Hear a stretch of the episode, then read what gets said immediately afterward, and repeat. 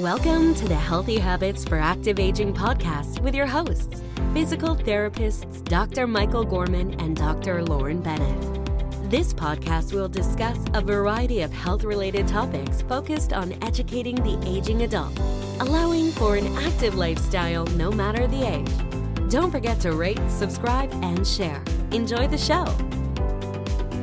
Hello, and welcome to another episode of the Healthy Habits for Active Aging podcast. I am your host, Dr. Lauren Bennett, and I'm a physical therapist out of St. Louis, Missouri. Today, we have a very special topic to talk about in an interview with Dr. Sam Cardona.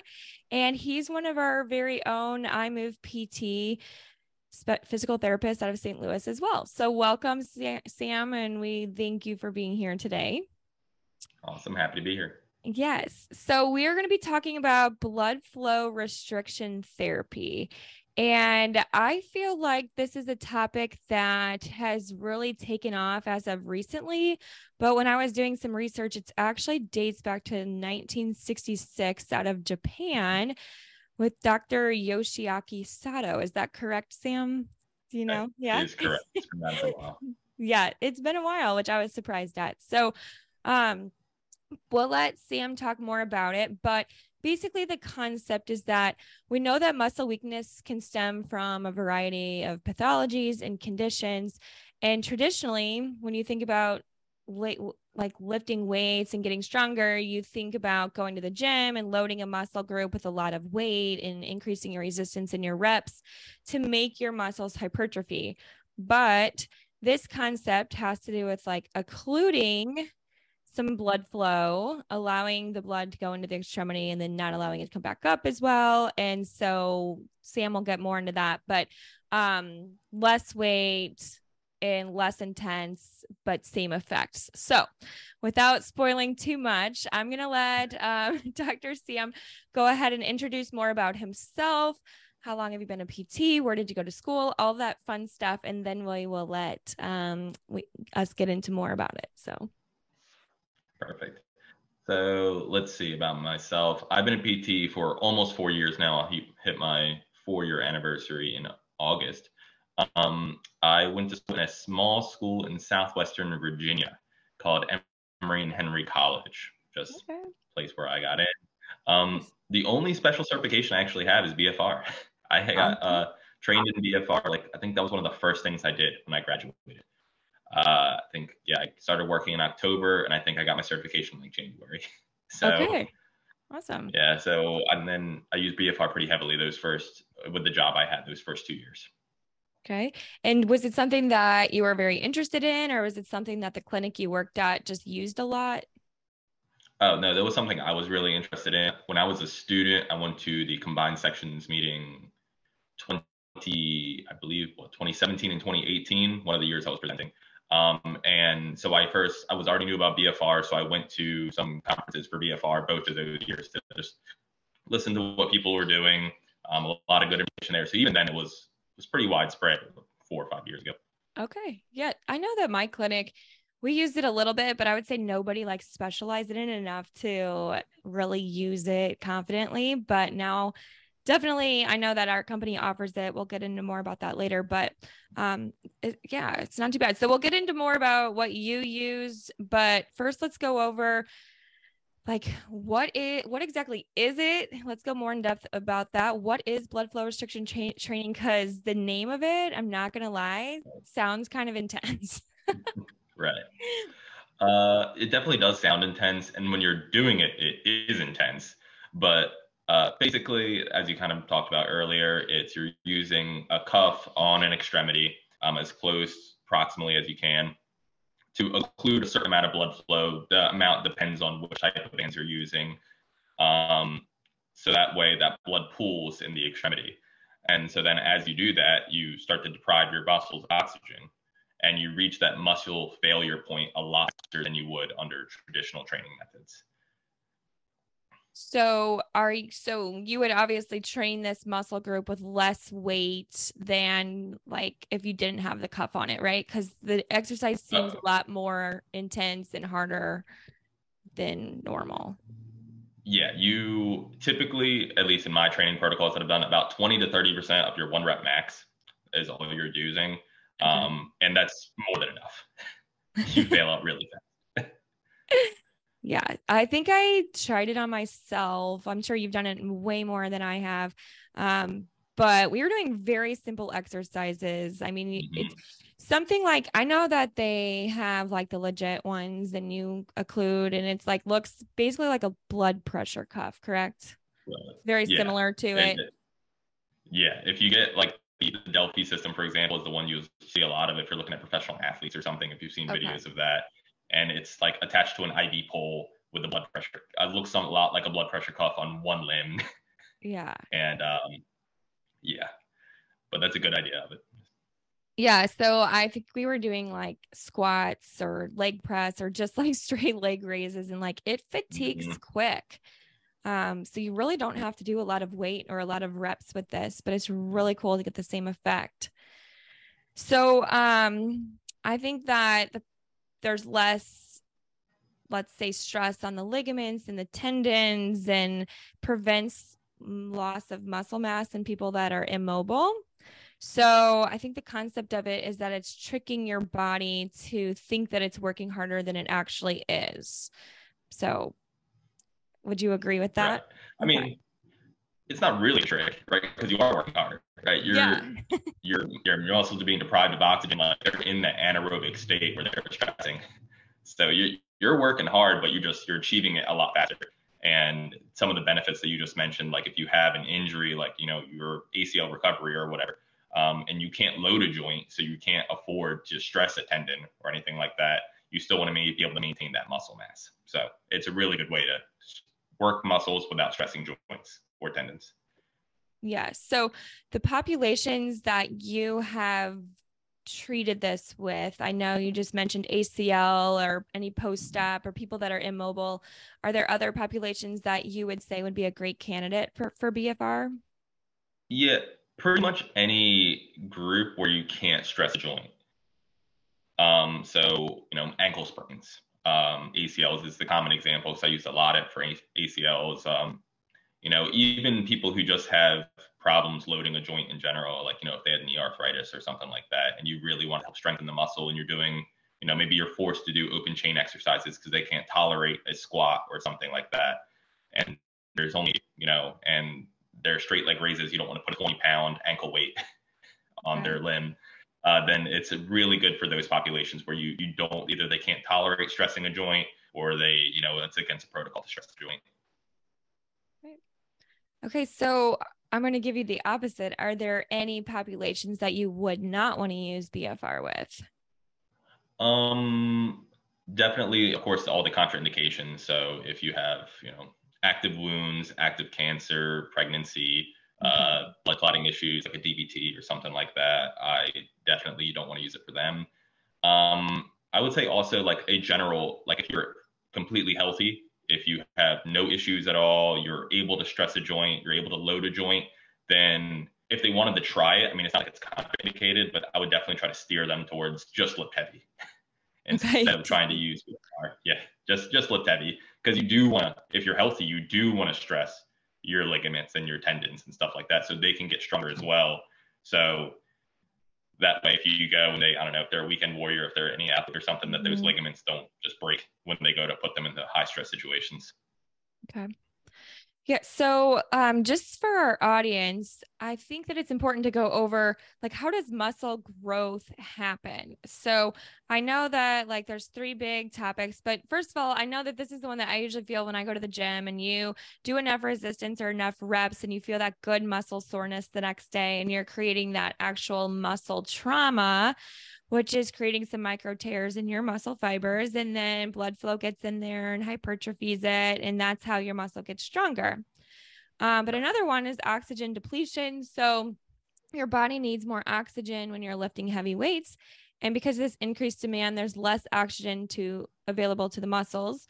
So with less oxygen to the muscles, your body creates these lactic acids to stimulate muscle hypertrophy. So I think that that's a big concept of of the BFR.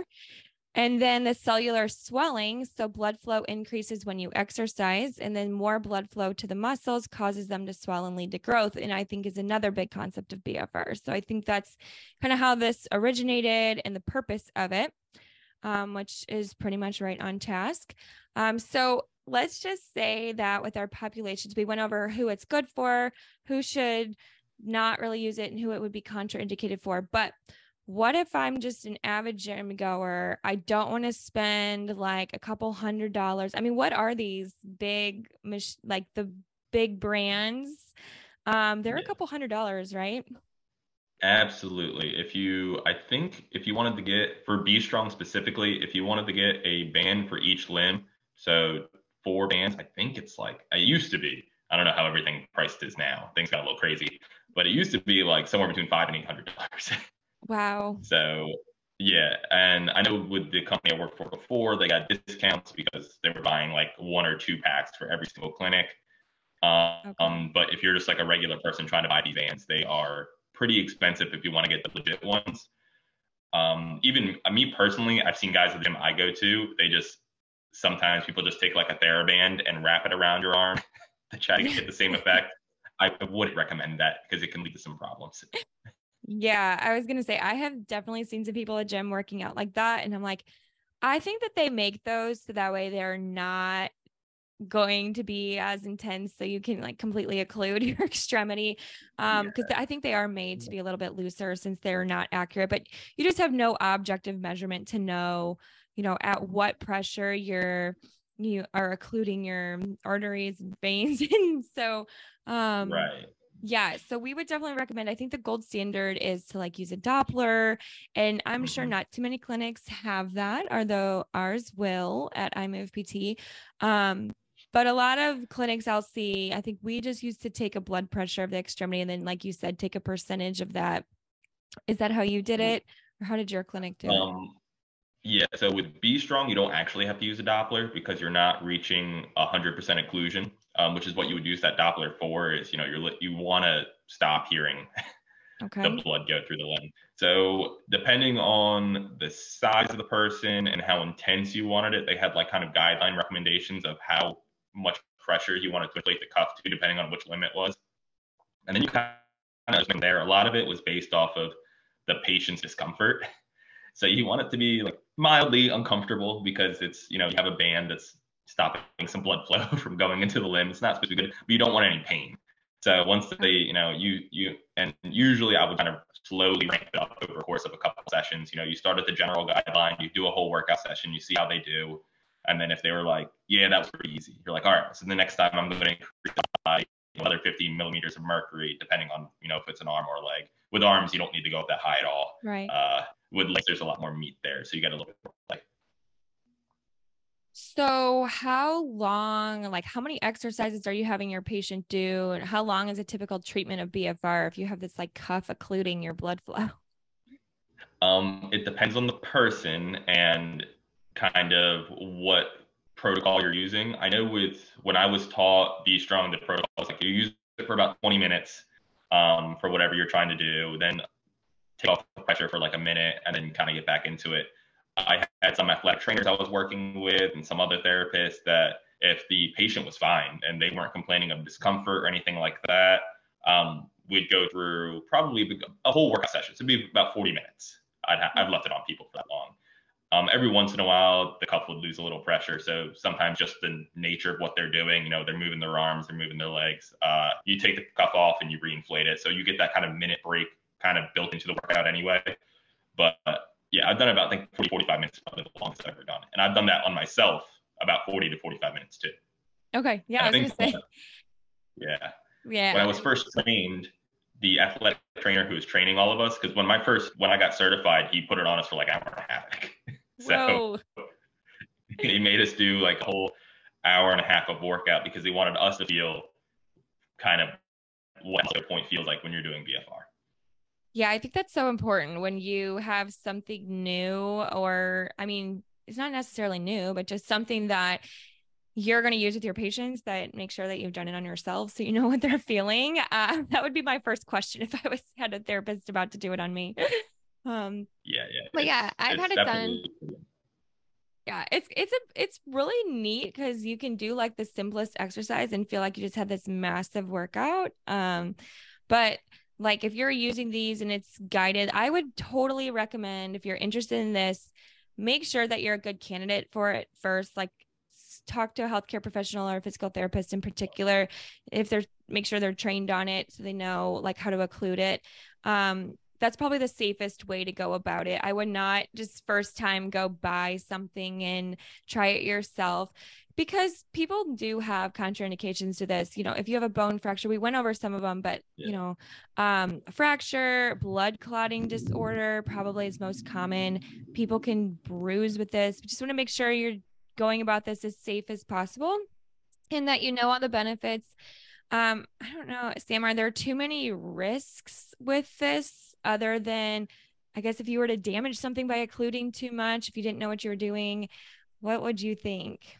Yeah, if you're using some of the bands that you can just buy online, most of the time you have to you'd have to kind of go out of your way to hurt yourself.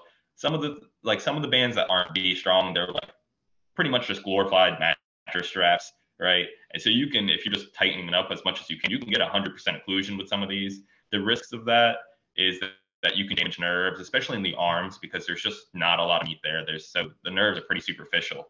So that was one of the issues with that. If you're just getting some like random bands off the street, um, the B strong bands specifically, it's pretty hard to damage something. um, yeah, so that they're pretty safe, but at the same time, you, you still, if you you have no knowledge, if you're just a random person, I would, I would read up on this and really make sure that this is good for you. Like this is the direction you really want to go. And the easiest way to do that is to talk to a healthcare professional, a physical therapist, you know, somebody who's trained to BFR and they can kind of guide you through everything. Yeah, I agree with that. Just especially if it's your first time, they'll guide you. Hopefully, you can learn and then you can um, continue to do it on your own. Um, so I did mention a little bit earlier, iMove PT, we do use BFR. We have certification, some of our therapists in that, and um, we do use the Doppler ultrasound with that. So if you are in the area mm-hmm. and interested, as always, with any questions, like reach out, info at iMovePhysicalTherapy.com. Um, but we can answer any questions, get you set up with that, and um, tell if you're a good candidate or not. So there's my little plug there. Um, so we did talk about Dr. Sam, you did do this on your own. So before we leave our listeners today, would you give them any advice or last comments about BFR?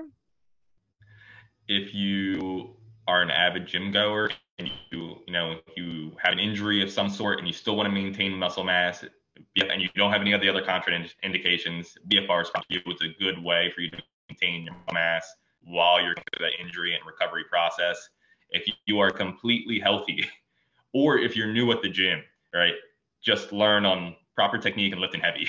Don't worry about BFR bands. It is exciting to get to, you know, like, oh wow, I only have to work, you know, half as long. I can still achieve some muscle gains, but it is better just to lift heavy rather than kind of going through this.